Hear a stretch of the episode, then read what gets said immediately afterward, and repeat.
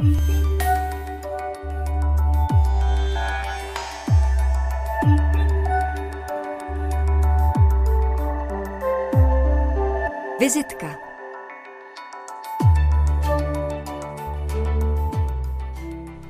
Dobrý den, u dnešní vizitky vás vítám. Od mikrofonu Ondřej Cihlář a hostem je šéf-redaktor webu Voxpot, voxpot.cz a také autor knihy Všechny cesty vedou k válce Vojtěch Boháč. Dobrý den. Dobrý den. Vojtěch Boháč je stále velmi mladý moderátor a teda pravděpodobně, dalo by se říct, možná více novinář. Eh, zítra, 8. Eh, března, mu bude teprve 33 let. Studoval politologii a mezinárodní vztahy na Masarykově univerzitě v Brně a také na univerzitách v Rusku a na Ukrajině. Právě do tohoto cípu Evropy se v posledních 11 letech pravidelně vrací a do České republiky vozí cená svědectví v podobě reportáží, které publikuje na jím před česti založeném zmíněném webu voxpot.cz. Já jsem tady eh, uvedl před chviličkou, že eh, vám zítra bude 33 let, tak máte pocit, že jste toho už stihl dost, eh, kdyby náhodou měl přijít Kristův konec, že vaše pouť a mise na této planetě byla částečně splněná. Vy mě docela strašíte teda.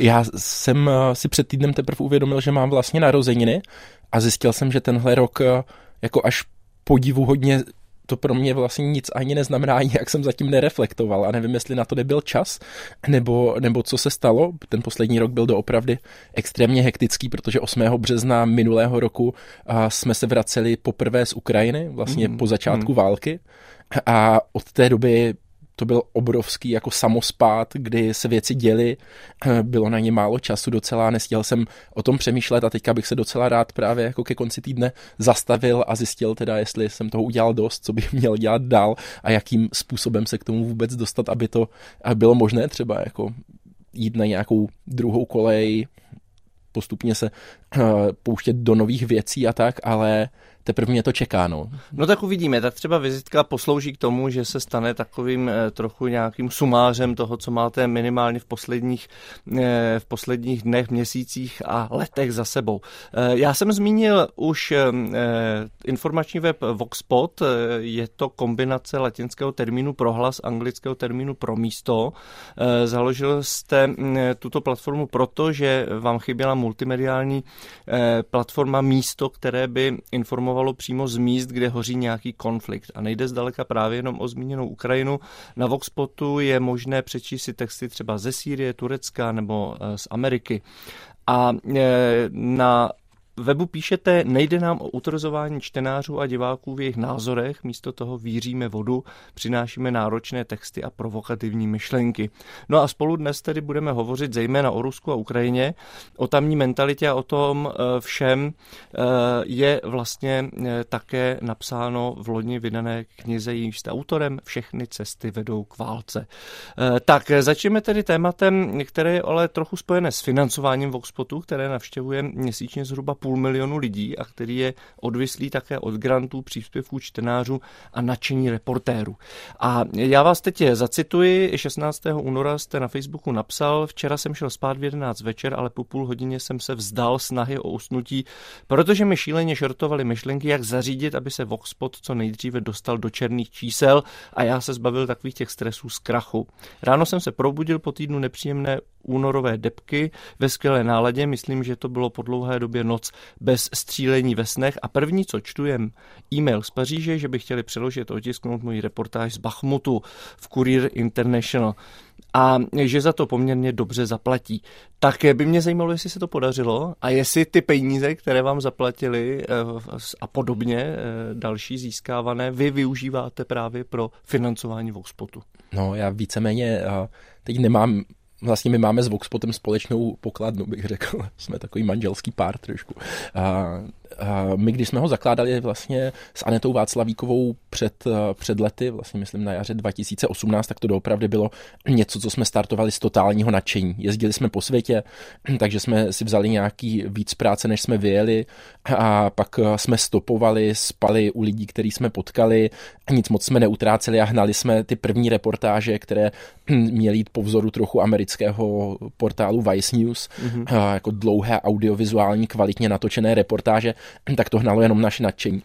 dá se říct, že do nějaké míry podobným způsobem to takhle bylo až do uh, roku 2020, kdy jsme sepsali, zaprvé jsme teda začali vydávat uh, Začali jsme vydávat i texty na začátku korony na našem webu a doplnili jsme tady ty složité, náročné, hlavně hrozně drahé audiovizuální reportáže o, eh, o texty a o rok později, ještě 2021, eh, jsme stvořili business plán a na základě toho business plánu, který měl výhled asi na pět let dopředu, tak jsme vzali půjčku s tím, že vlastně tady chceme mít kvalitní spravodajství a publicistiku pro náročné eh, ze světa. Vlastně ono to bylo v nějakém protikladu k tomu, že jsme se podívali, že většina eh, českých médií má takový poměr něco 70 až 80 eh, zpráv domácích a třeba 30 20% těch mezinárodních. A nám přišlo, že to je špatný poměr, protože Česko sice je středně velká země, má svůj význam ve světě, ale pořád, že hodně trendů, které k nám do Česka přichází,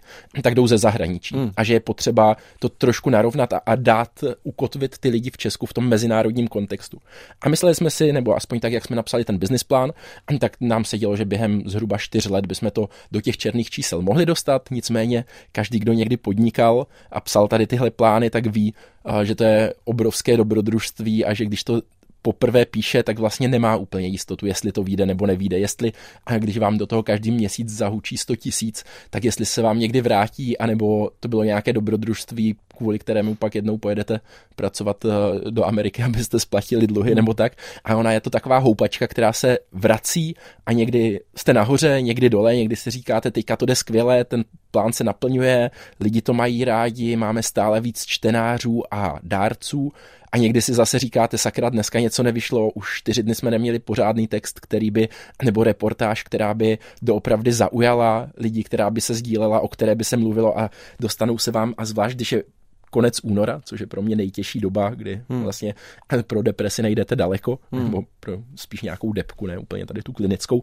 A, a pak si občas spíš vidíte ty negativní věci a říkáte si, sakra, proč jsem do toho vůbec šel, má to smysl, ale pak jak hmm. bylo tady v tom postu napsané, tak se třeba probudíte a řeknete si, jo, všechno to má smysl, ono to vyjde. Čili ten text vyšel ve francouzském eh, médiu, eh, jsou z toho tedy nějaké zásadní peníze, které vám potom pomáhají i, eh, i vlastně, řekněme, dotovat hmm. právě vaši platformu? Ne, ty peníze byly jako pro člověka v pohodě, pro firmu to nic neznamená. Jakože pro mě to bylo příjemné, já jsem za to dostal asi 400 euro, což je za text, který jsem vůbec nepočítal, že se přeloží, a tak je vlastně moc fajn dostat jenom tak 10 tisíc, protože si můžete koupit něco pěkného. Před rokem jsem ztratil spacák třeba, mm-hmm. ale vlastně pro to podnikání to nehraje prakticky žádnou roli. A mm. jediné, čemu to pomáhá, tak je to, že já se sám nemusím platit z Voxpotu díky podobným věcem a můžu mu trošku ulehčit, což vlastně ta moje výplata za rok by dala nějaký peníze, který díky tomu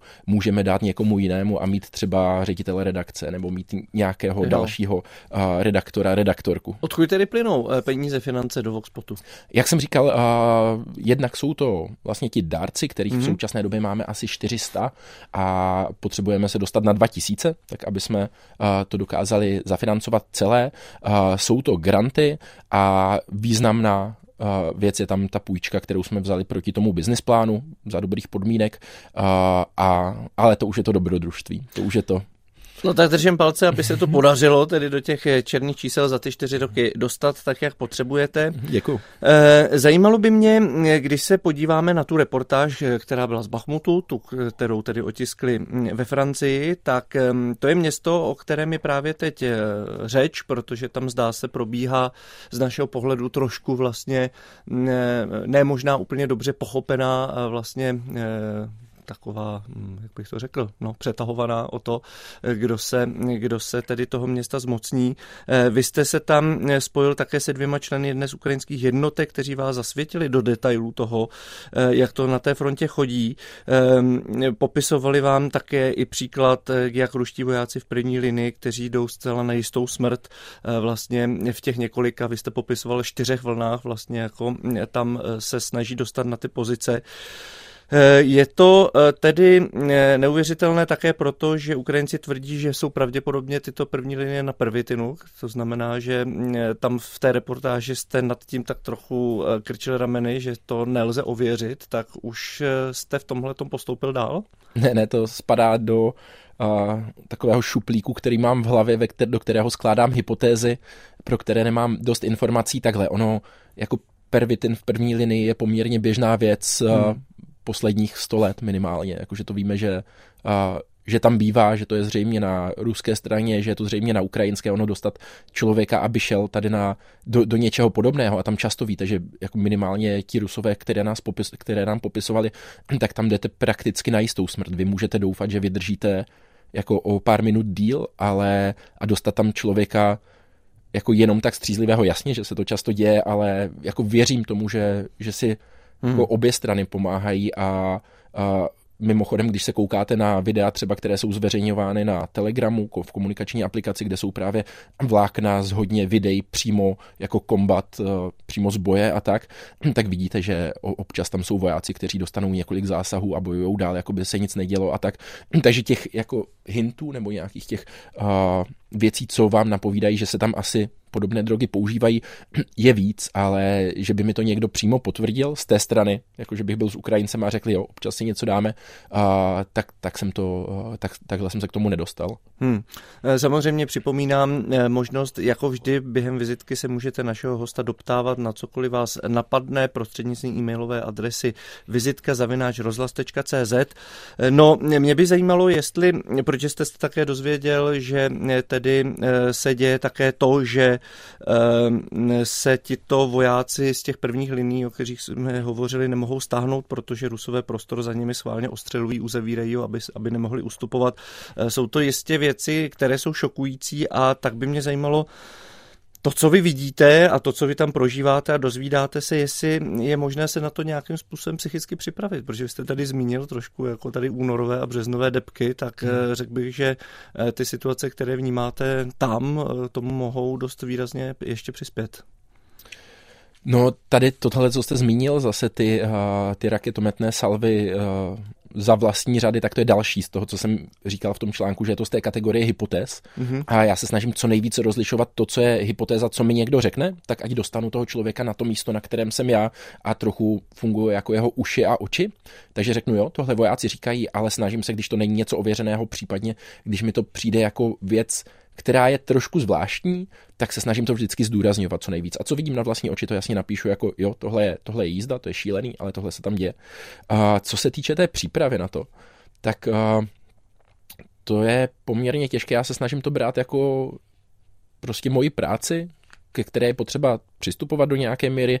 Jako k práci já a, myslím, že nejsem až tak a, jakože extrémně emotivní typ, byť jako mám silné emoce, když tam jedu, ale jako snažím se na ty věci, které zpracovávám, dívat co nejvíc analyticky a dívat hmm. se na to co nejvíc odosobněně, což samozřejmě je často, často těžké a ještě k tomu se bavíte s obrovským množstvím lidí, ty příběhy do sebe nasáváte, jsou věci, které musíte jako reportér doopravdy nacítit. Víte, že třeba jste v Chersonu, za řekou už jsou rusové, jít k řece asi tam nikoho nepotkáte, ale pro mě třeba je důležité k té řece stejně jít, abych cítil, co ten Cherson vlastně je a viděl tu řeku, viděl ten Antonovský most, který tam je a, a jakože já tomu říkám nacítit to prostě, ať mm. můžu popsat pak to prostředí, kde mm. jsem byl, ať chápu kontext celého toho města a tak dál.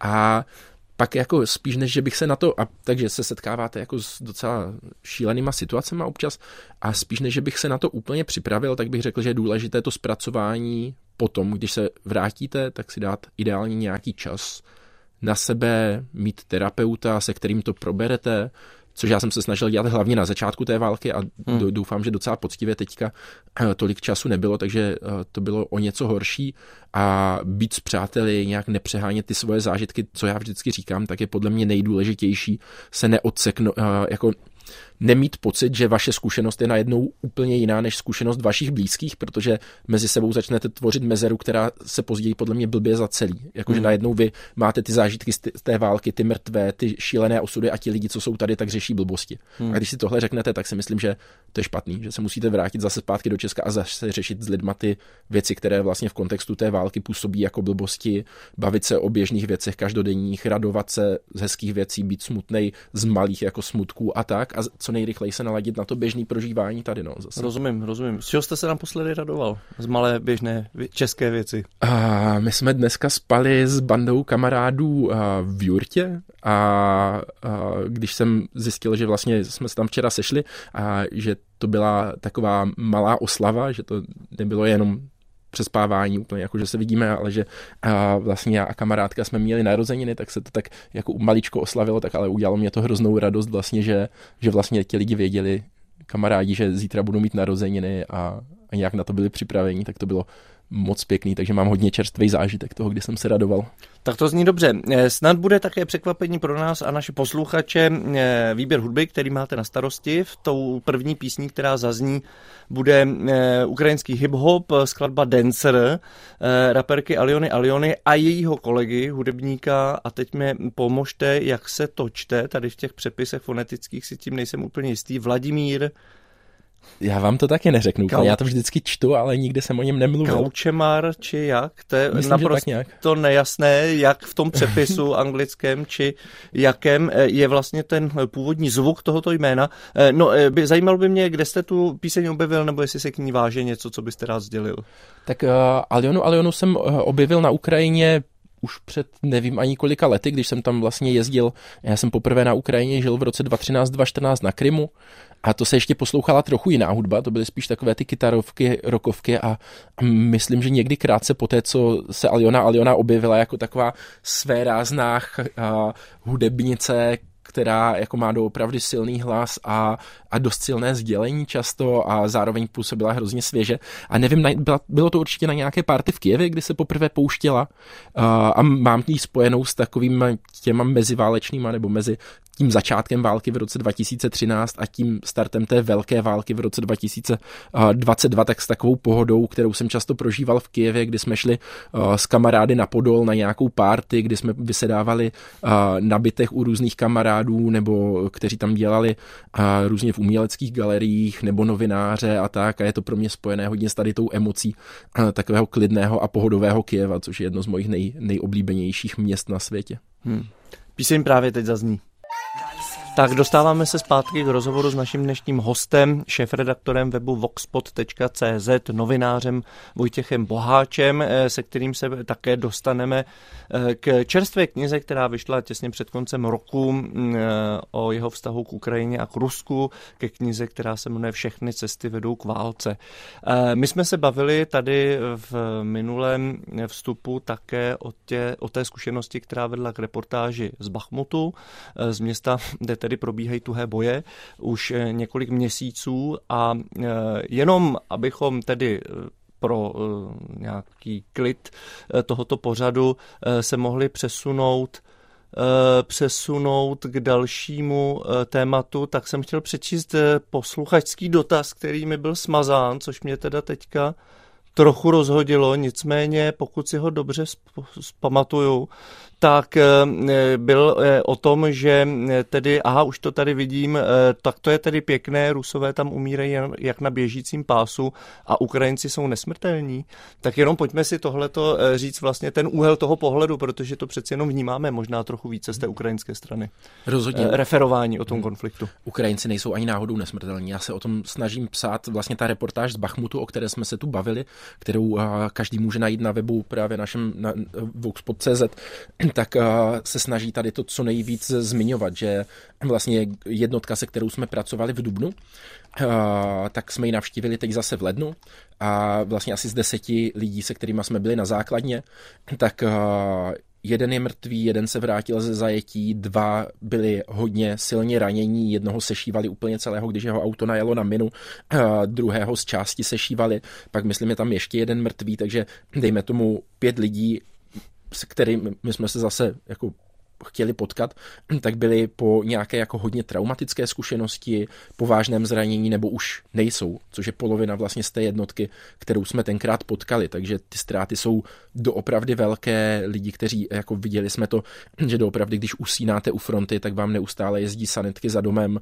které vozí lidi, občas zraněné, občas zřejmě hmm. uh, už mrtvé, uh, z fronty někam pryč.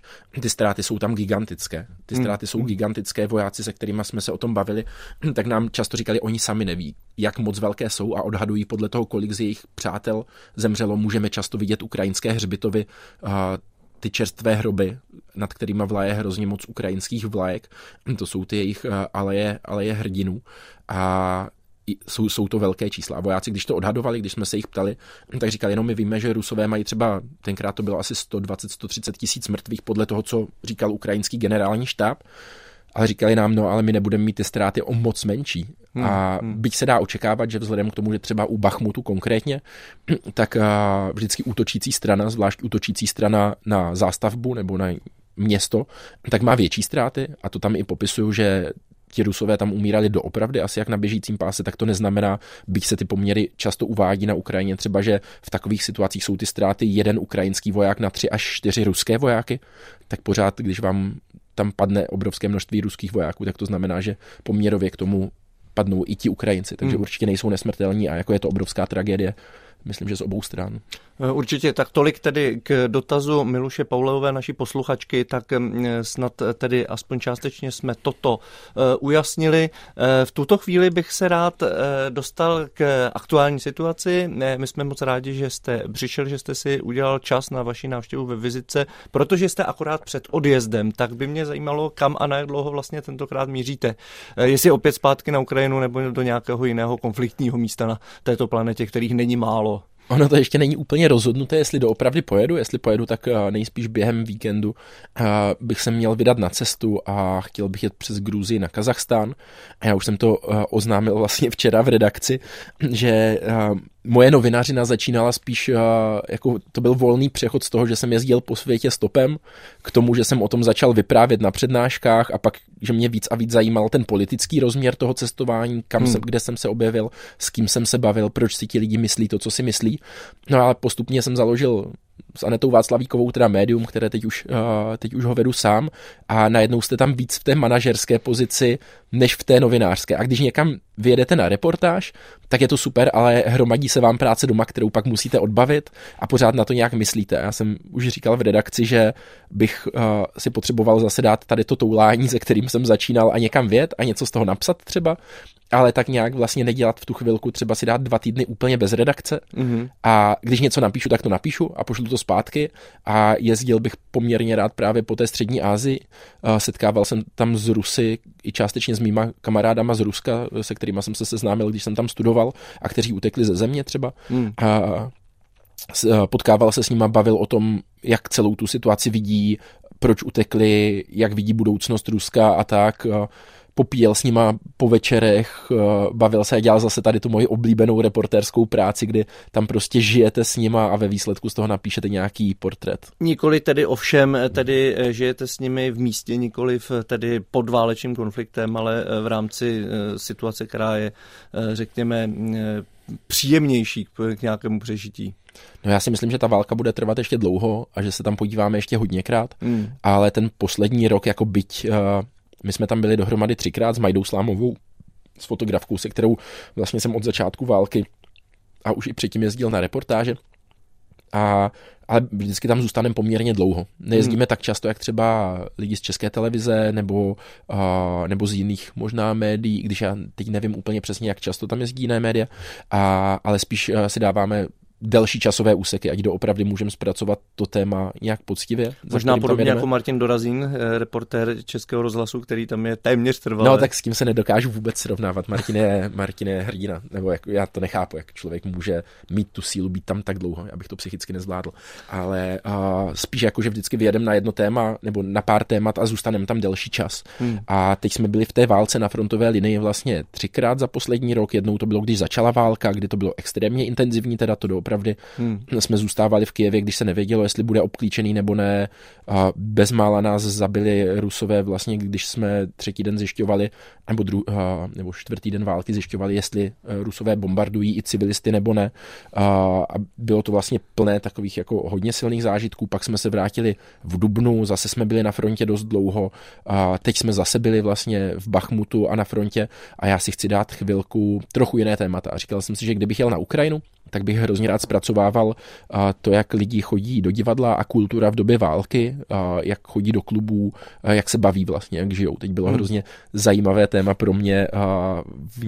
Na Meduze mám pocit, e, ruské, ruskojazyčné médium opoziční, o sexu během války. To hmm. jsem si říkal, že by bylo hrozně zajímavé taky zpracovat. Vlastně my to pořád vidíme jako to střílení na sebe na té frontě, ale ono tam je plno věcí, co ta válka ovlivňuje a my si to vůbec neuvědomíme. Hmm. A je to v něčem jako zajímavé a s tím, že těch zpráv o té frontě máme hrozně moc, tak je dobré ukazovat i tu civilní tvář toho života byť během války.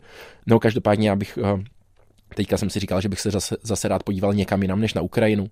Ideálně právě třeba do té střední Asie, kde jsem sám ještě nikdy nebyl, kde jsou krásné hory a jezera. Chtěl bych hrozně vidět i Sikul, hmm. uh, o kterém jsem četl knížky od Čingize Aitmatova a, a tak. A už dlouho se na to chystám, tak jsem si říkal, že to by byla nejlepší ta uh, destinace, kam, uh, kam se na chvilku tak potoulat. Hmm. Tak držím palce, ať vám to vyjde. Vrátil bych se k loňskému ocenění novinářskou křepelkou, kterou jste získal a porota v Laudáciu napsala, že vyzdvihuje nepředpojaté a poučené zpravodajství z Ukrajiny i Ruské federace, založené na výtečné znalosti reálí a na novinářské praxi z Moscow Times. Hmm, tak by mě zajímalo právě, když jste tam byl i na té škole, i v Rusku, tak jste zmínil, že vlastně jste pochopil eh, vlastně z postoje vás a dalších spolužáků, které jste tam měl ze západní Evropy, eh, z Evropské unie, eh, naprosto zásadní rozdíl vlastně ve vnímání vůbec té země, Ruska jako takové a jeho vztahu právě tady k západu. A že vlastně je to narrativ, který nám přijde vlastně velice překvapivý, ale vlastně na něm neschledáváte, řekněme, tak takový ten úplný nesmysl, jako my máme my často eh, pocit eh, vlastně jako žasnout nad tím, eh, že tu realitu současné mezinárodní situace ti rusové vnímají úplně jinak než my. Tak pojďme si říct, v čem vlastně, a vy jste přirovnal také, když jste měli nakreslit Rusko, tak Rusko jako láhev vodky, ze které teče ropa tady na západ, k obrovskému překvapení tedy pedagogů, kteří to viděli. Eh, tak by mě zajímalo, jestli se váš pohled na Rusko změnil, jestli už byste ho nakreslil jinak. tak tohle uh, jsou úryvky z knížky vlastně, co, co říkáte. A z knížky, kdy popisuju, když jsem se poprvé objevil v Rusku, když mě bylo 21 let a byla to pro mě jako obrovský zážitek. Já jsem hodně měl procestovaný tenkrát západ, Kanadu, Spojený státy, západní Evropu a přišlo mi jako romantický takový to podívat se na ten východ a poznat to, kam ostatní nejezdí, protože já mám pocit, že od 90.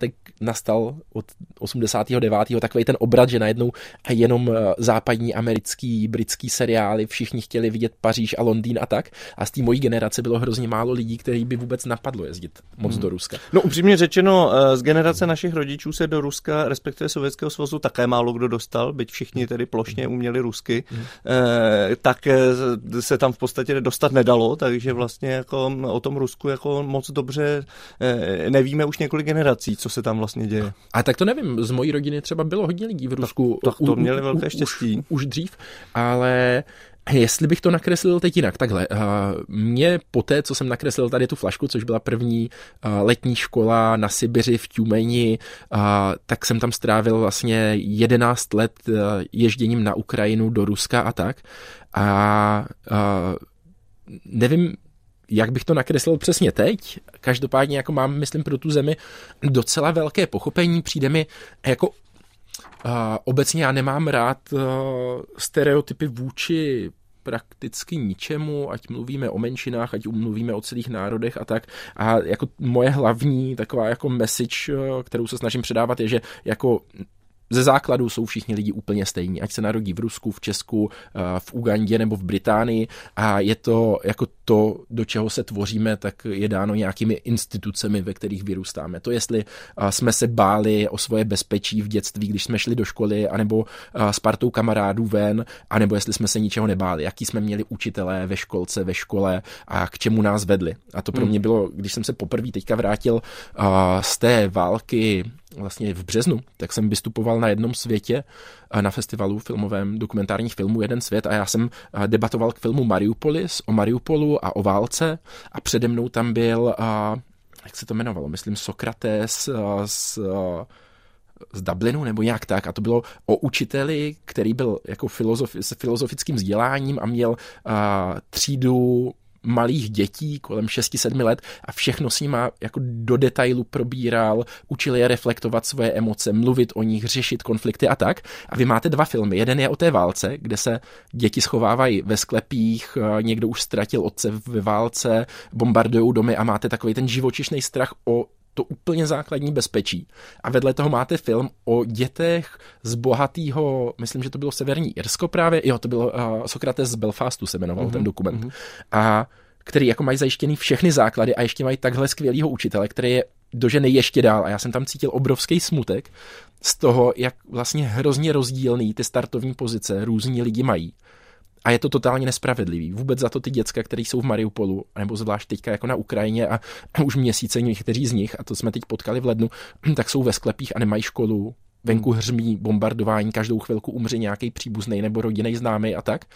A vlastně o, to, o tom to celý je a když žijete v Rusku, tak vidíte, že lidi se tam rodí, socializují do úplně jiného prostředí a kvůli tomu, a to je hrozně těžký změnit. Vy když se tady do toho narodíte a vyrůstáte v tom, tak vás to zase ovlivní a nějak se chováte a to je o jako celospolečenský velice pozvolný změně, zajištění toho bezpečí, a zajištění nějakého života v jakýsi pravdě a tak, který trvá dlouho. A já si myslím, že když se Rus narodí v Rusku a když se narodí v Belfastu, tak jsou to ve výsledku jako úplně jinak socializovaní lidi, kteří měli na začátku začátek úplně stejný základ a záleží tady o tom, jako, mm. že hmm. nemáme nic v genech, nic takového. A to si myslím, že jako ten základní problém Ruska je, že má velice špatné instituce, že jsme mu po rozpadu Sovětského svazu uh, s nima úplně nepomohli na té vlně, jakože podnikáme v Rusku, byli tam Češi, kteří uh, to pomáhali rozkrádat, byli tam Američani, byli tam Briti a Francouzi, nejvíc si toho rozkradli teda uh, Rusové sami a mimochodem píšu knížku o uh, o Petru Kellnerovi, už na ní dělám asi čtyři roky, protože mě fascinovalo tady to, ten biznis, který na začátku 90. odjel z celého světa do Ruska a začal tam dělat velký peníze. A ze začátku jsem k tomu přistupoval trochu takovým způsobem, že my jsme je rozkradli, ten západ. Teďka mm. už vím, že oni se rozkradli do velké míry fakt jako sami a tak, ale potřebovali pomoc a my jsme tu pomoc úplně nedali, možná Potřebovali pomoc, ale eh, spíš pomoc s tím rozkradením, tedy jestli to dobře spíš chápu. jsme jim nabídli pomocnou ruku, jako vyvést ze země hodně peněz do, do západních bank, schovat bohatství v daňových rájích a tak, ale a pak to dopadlo tak, tak, jak vidíme teď. Myslím, že do velké míry jsou já nevím vlastně, jak můžu na koho dávat zodpovědnost. Určitě za tu válku jsou teď zodpovědní oni.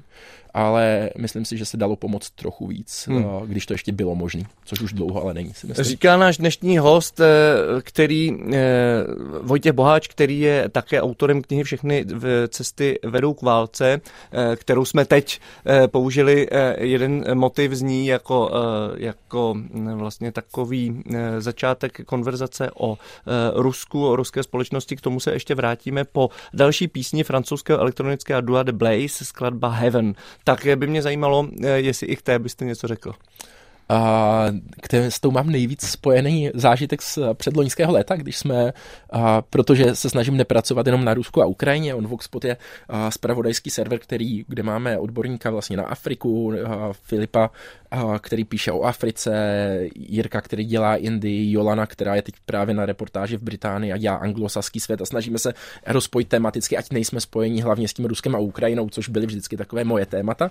A předloni jsme zrovna točili velkou reportáž reportáž o obnovitelné energetice, protože jsem měl v sobě takové téma eh, toho, jestli vlastně zvládneme energetickou tranzici na obnovitelné zdroje, jestli je to reálné, takže jsme projezdili Británii a navštívili jsme tam větrníky v Německu, inženýry, které dělají sítě a rozvody, byli jsme v Česku v ocelárnách, aby jsme řešili, jak tady ten vysoce energetický průmysl to může zvládnout. A byli jsme taky v Maroku, mm-hmm. kde jsme byli na největších, jako obrovských solárních farmách, které vlastně tam je taková věž, která má asi 250 metrů a do ní svítí zrcadla z obrovské vzdálenosti a koncentrují tam to teplo.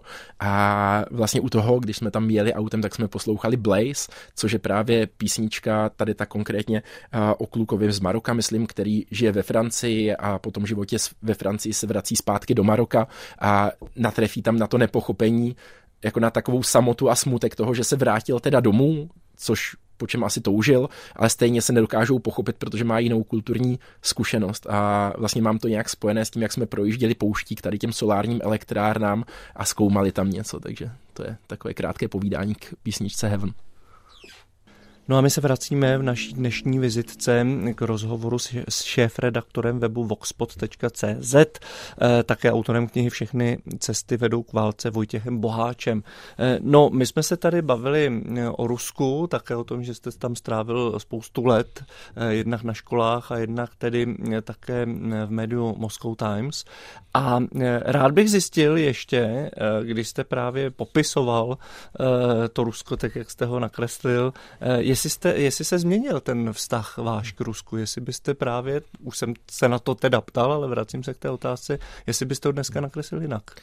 Já mám eh, vlastně etapy ve vztahu k Rusku. Řekl bych, já jsem hrozně rád, že jsem se tam poprvé objevil v tom roce uh, 2011.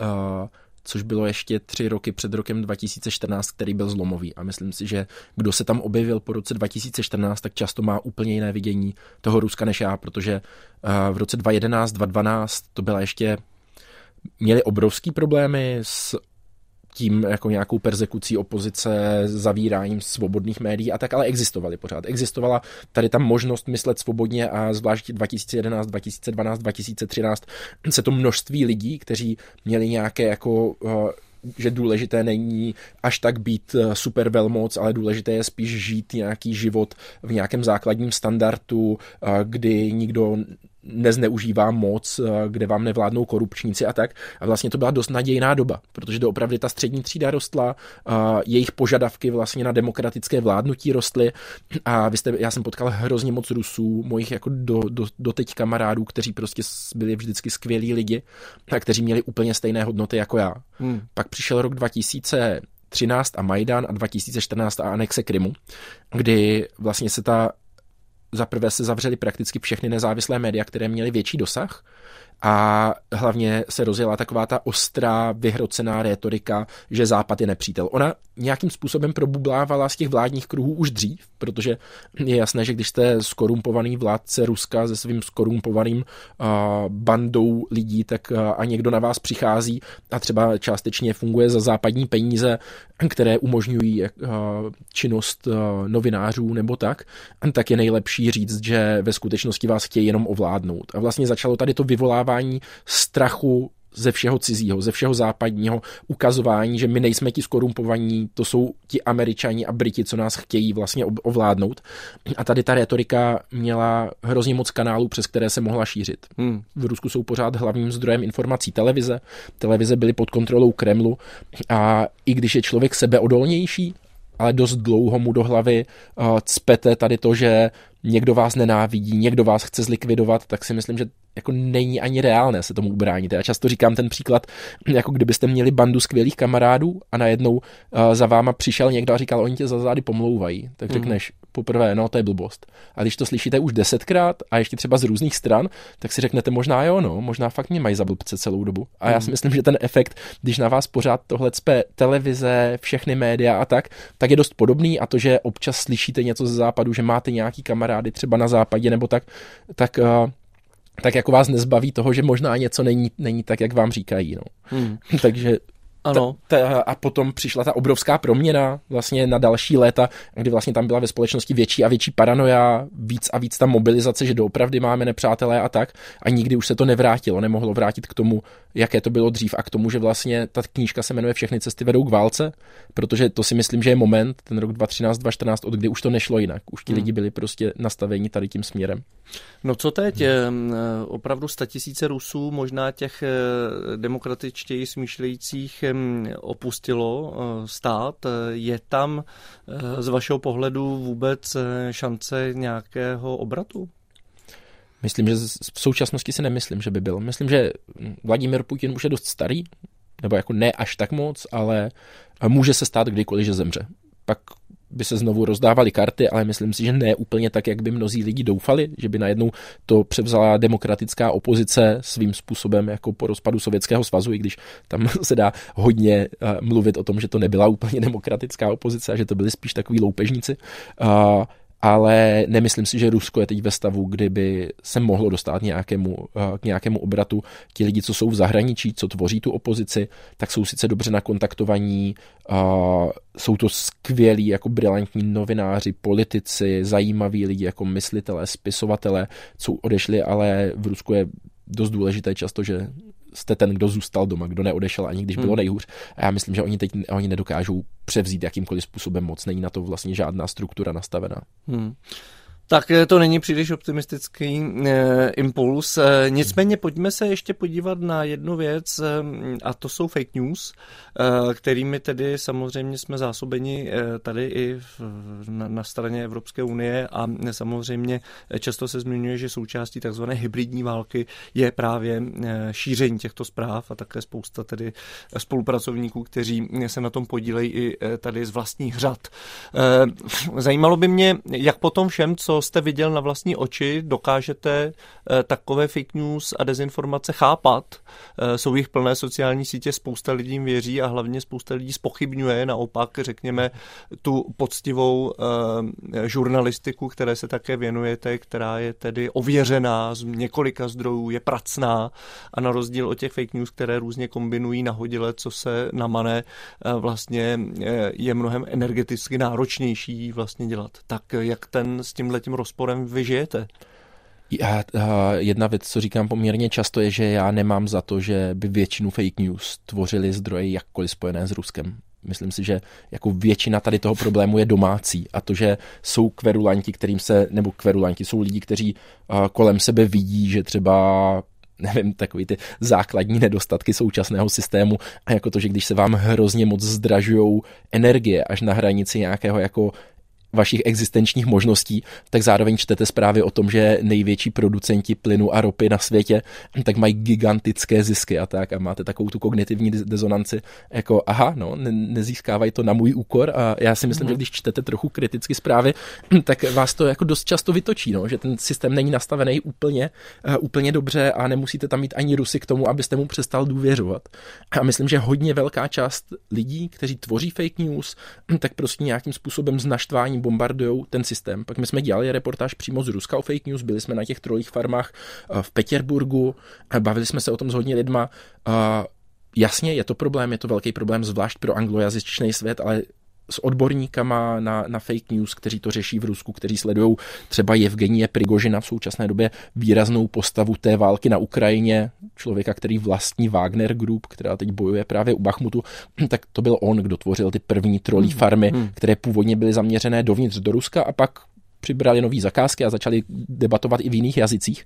Co bylo zajímavé, bylo zjistit, že oni tam jako nemají Čechy, jakože tam nikdo netvoří české fake news. Tam se tvoří nějaké velké narrativy, dejme tomu, na velké země, ale bylo to, jakože, co mi říkal kamarád, který to zkoumá, novinář eh, z Media Projekt ruského nezávislého, tak říkal, hele, tady když někdo má umí česky, tak má lepší práce, který může dělat, než dělat za pár uh, rublů na trolí farmě. Češtinu zdaleka neumí každý mm-hmm. a jako ten člověk, co už to umí, tak si najde lepší práci a říkal, promiň, já vím, že to máte jako téma, ale na vás asi fakt nikdo úplně jako primárně necílí a když už se tady něco děje, tak se spíš přebírají ty narrativy, které už teda byly, a bylo to vidět na začátku války, tady nebyly stvořené narrativy pro začátek války, které by to obhajovali a trvalo třeba měsíc, než se vytvořili a než to pak třeba lidi, kteří můžou být někteří placení z Ruska, myslím si, že jich je v Česku poměrně málo, kteří by to takhle cíleně šířili, ale lidi, co jsou třeba naštvaní na ten systém, ve kterém existujeme, tak přebírají ty narrativy a viděli někde v Němčině, protože třeba umí německy nebo anglicky, že tam je nějaká zpráva, která říká, že Putin má pravdu. Tak to přeloží a po měsíci se to objeví i v tomhle informačním prostředí.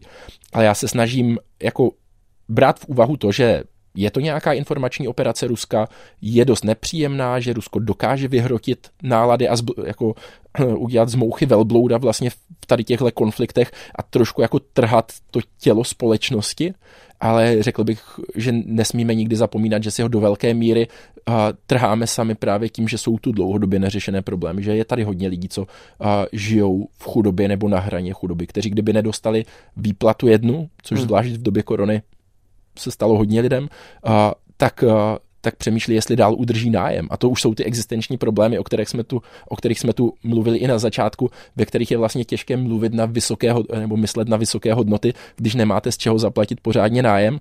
A pak, pak se ve vás může objevit i nějaká jako nenávist vůči tomu demokratickému, pro nás skvělému systému, ve kterém žijeme, ale, ale neřekl bych, že za všechno můžou rusové a snažím se na to takhle i dívat a vždycky první přemýšlet, proč, když ta dezinformace vznikne, tak proč vůbec je po ní poptávka, proč tomu lidi věří, co jsme neudělali dost dobře, že doopravdy tolik lidí hmm. tomu věří. Na druhou stranu jsem hodně rád, že s dezinformacemi, že se z toho stalo obrovské téma po roce 2014, kdy to jako začalo nabírat nejvyšší obrátky a že se s tím poměrně dobře, hodně neziskovek, hodně politiků a tak pracuje poměrně citlivě, že se často i přemýšlí, co teda dělat s tím, aby lidi byli v situaci, kdy není jediné východisko věřit dezinformacím. Takže myslím, že hodně práce bylo udělané, ale zvlášť v těch socioekonomických tématech, že aby jsme se zbavili dezinformací, tak je potřeba ještě stále hodně, hodně dělat a reálně zlepšovat životy lidí. No ono, jedna věc je zbavit se dezinformací, jedna věc je nějakým způsobem, eh, řekněme, eh, Eh, vlastně v úvozovkách vyškolit lidi, aby neměli potřebu jim věřit, protože tady už vzniká na té dezinformační scéně eh, spousta odběratelů, spousta čtenářů a, a tedy diváků videí, kteří už a priori nevěří vlastně velkým médiím, veřejnoprávním médiím a tak dál. Tak mm, eh, máte pocit, že v tomhletom ohledu je naděje, že se to změní, že ten vlastně ten, ten ten klín, který byl vlastně do té společnosti nějakým způsobem zasažen a rozděluje ji, že je možný ještě ho z nějakým způsobem vyndat zpátky? Já si myslím, že v české společnosti vidím jako i poměrně dostředivé tendence, za což jsem hrozně rád, jako spojování té společnosti a zakopávání příkopů. A když se pořád samozřejmě bavíme o rozdělené společnosti a tak, tak jsou věci, které nás spojují a v Česku si často je daří hledat, identifikovat a nějakým způsobem i částečně řešit, byť ne zdaleka dokonale. A já mám srovnání, teď poslední dobou jezdím trochu na Slovensko kvůli, mm-hmm. kvůli knížce a tam vlastně z toho mám trochu depresi, že tam mně přijde, že ta společnost je jako roztržená takovým způsobem, že vlastně existují nějaké skupiny lidí, které k sobě prakticky už nemají informační přístup a každý věří úplně něčemu jinému a že tam vidíte silně odstředivé tendence, kdy vlastně ta společnost už vypadá, že jako ztratila nějakou gravitaci, která by ji držela dohromady. A, hrozně se toho bojím a vlastně proti tomu možná vidím i trochu pozitivněji teď to Česko. Vlastně na Slovensku budou volby, na které jsem hrozně zvědavý, jak dopadnou, protože to, do čeho se pustil třeba bývalý předseda vlády slovenský, tak je už úplně šílené. To je vlastně něco, co jako doopravdy tu společnost a lidi, kteří mu věří, že ne, do jiné reality. Hmm. Tady mně přijde, že se snažíme tu realitu pořád jako budovat aspoň nějaké základy sdílené reality. Byť jako částečně máme každý jiný svět, ale jako aspoň na něčem se domluvit. Hmm tak snad to tak bude pokračovat. No, uh, věřme tomu a držme palce také situaci na Slovensku, která skutečně je možná teď v nějakém takovém zlomovém bodu a uvidí se, jakým způsobem se to tam dále bude vyvíjet. Vy jste zmínil, že tam jezdíte kvůli pravděpodobně chystané knížce, tak eh, by mě zajímalo, jestli se zaměřuje pouze na Slovensko, nebo, nebo je její její téma trochu širší. Její téma je mnohem širší. Jak jsem už říkal vlastně, tak to je knížka o Petru Kellnerovi, na které už pracuju čtyři roky. A ta knížka jde od Ruska přes Slovensko, Česko, Balkán až do Spojených států. A jsou to takové jako alternativní historie prvních 30 let po listopadu 89, bych řekl, jako taková ta jako jestli Howard Zinn psal Untold History of United States, jako takovou kriticky historickou knížku k dějinám Spojených států, tak tohle bych řekl, že jsou dějiny Česka z jiného pohledu, o kterém často ho moc nereflektujeme, moc o něm nevíme, moc o něm samotní aktéři nechtějí mluvit. Tak, ale je to velký projekt, nevím, kdy ho dokončím. Každopádně hrozně mě baví na něm pracovat. Hmm. E, máme před sebou bohužel už poslední píseň, v tomto případě tedy to uzavřeme ruským hiphopovým duem e, Miyagi a Andy Panda, zazní skladba Minor, tak e, v rámci vyváženosti tedy se dostáváme i k ruské hudbě. Máte pocit, že nejsou, řekněme, tady nezávislí ruští hudebníci nějakým způsobem výrazně persekuovaní, nebo taky je jejich e, možnost vlastně vystupovat a šířit vlastně tu, tu atmosféru kolem sebe, která je častokrát opoziční, vlastně nějakým způsobem omezená?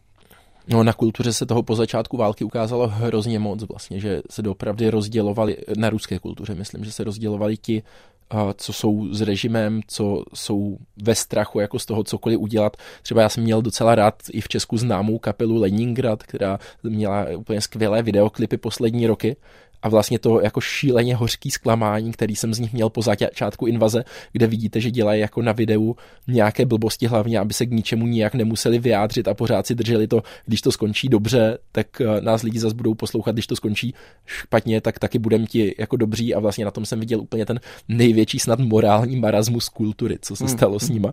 A jsou skvělí, uh, skvělí uh, ruští umělci, uh, jako, nevím, mám třeba rád uh, repera Noise MC, který od začátku války objíždí celý svět a pořád zpívá, pořád podporuje, uh, pořád podporuje Ukrajinu uh, s, mo- s Monětočkou, ještě s druhou takovou hudebnicí. Je plno tady těchto Rusů, co se rozjeli po světě a kulturou se snaží dávat najevo. Ne pouze uh, Pussy Riot. Ne pouze Pussy Riot, ale i ty třeba, nebo jejich jednotlivé členky, tak uh, dávat najevo, že jsou proti té válce a tak uh, jsou jiní, kteří vlastně mě hrozně zklamali, že jsou s režimem ale tady ta písnička se taky týká spíš takového návratu do vlastně té doby ještě před začátkem války, do toho pohodového a klidného Ruska, a kdy jsem tam žil v letech 2011, 2012 a chodili jsme po různých klubech s kamarádama, povídali, jakože na after parties skončili u někoho na bytě a trávili tam takový jako hezký bezstarostný čas a tady ta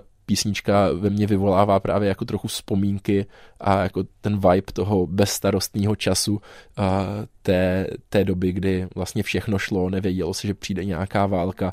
Mysleli jsme si, že celý svět jako bude jednou žít v lásce a míru spolu. Tak snad se to ještě jednou podaří. Mi díky moc za zprávy z Ukrajiny, z Ruska, ale také ostatních destinací eh, eh, od novináře Vojtěcha Boháče, který je zároveň šéf-redaktor webu voxpot.cz, který doporučuji vaší pozornosti a můžete se stát také třeba jeho podporovateli. Díky za vaši návštěvu. Díky moc za pozvání a za příjemný rozhovor. Také děkuji a od mikrofonu se loučí Ondřej Cihlář.